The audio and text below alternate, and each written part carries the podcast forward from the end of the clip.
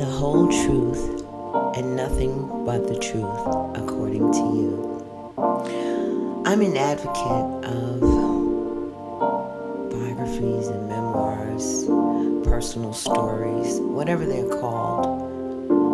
When someone decides to tell their story, certain things that impacted their lives in good ways, not so good ways, it's still your story. I've done an episode um, relating to my journey as far as starting this podcast and calling it Jolt Journal Out Loud Talk. And it's about, again, I talk about things that I may think about, you know, whatever. And however that may sound, that may seem not important to many, but our stories are important, especially if we decide to share our stories with whoever we share our stories with. No one can say how you were affected by something or how your life, you know, what do you think about you and your life? So, I've listened to list of what I reference as audiographies. Every story was captivating.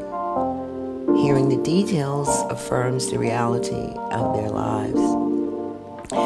Born a Crime by Trevor Noah, his storytelling charm invited my interest to stick around till the end.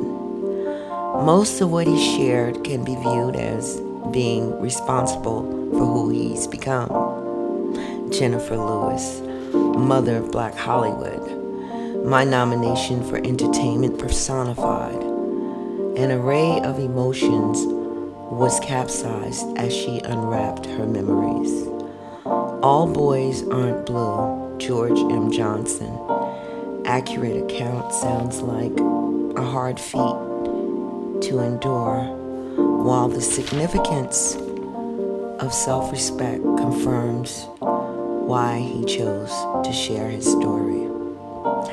And then there's the meaning of Mariah. What a voice. Not only does she sing, she's a prolific songwriter, just an all around incredible person. Following this, my jolt will be an excerpt from Just As I Am Cicely Tyson's memoir.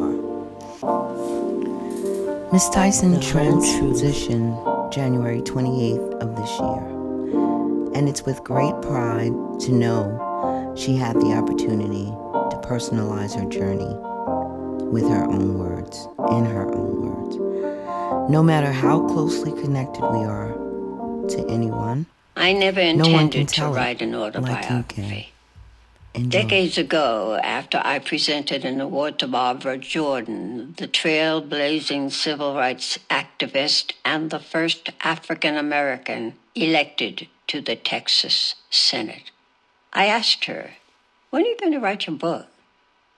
A smile spread across Barbara's face. When I have something to say, she told me. In that moment, I decided that if a woman as accomplished as Barbara could get away with such a reply, so could I. Years later, a gentleman from the Washington Post interviewed me. When are you going to do your book? he asked. And just as I had been doing for some time by then, I borrowed Barbara's response. When I have something to say, I told him.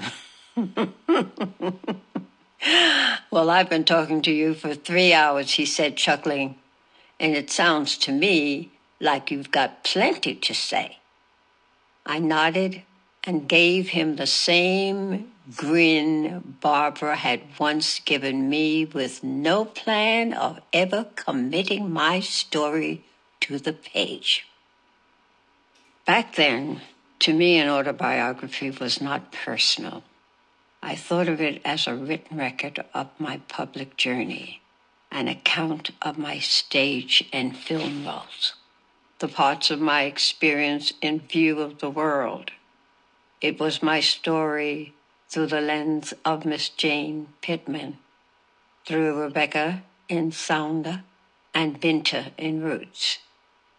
To be sure, there are traces of who I am in every woman I have portrayed. In the tenacity of Harriet Tubman and the quiet strength of Coretta Scott King, I can be glimpsed. In the trembling fingers of Constantine in The Help, and in the determination of Miss Carrie Watts in Bountiful, my thumbprint is recognizable. Every one of these characters has left me with an emotional, spiritual, and psychological inheritance I will forever carry with me. But while each in some way reflected me, none could reveal who I am in my entirety.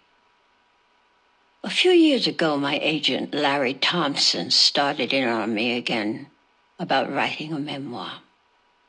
You've got to do Oh, a book, he said one afternoon. yeah, you and the world think that, I told him, shaking my head. No, I'm serious, he persisted. It's time.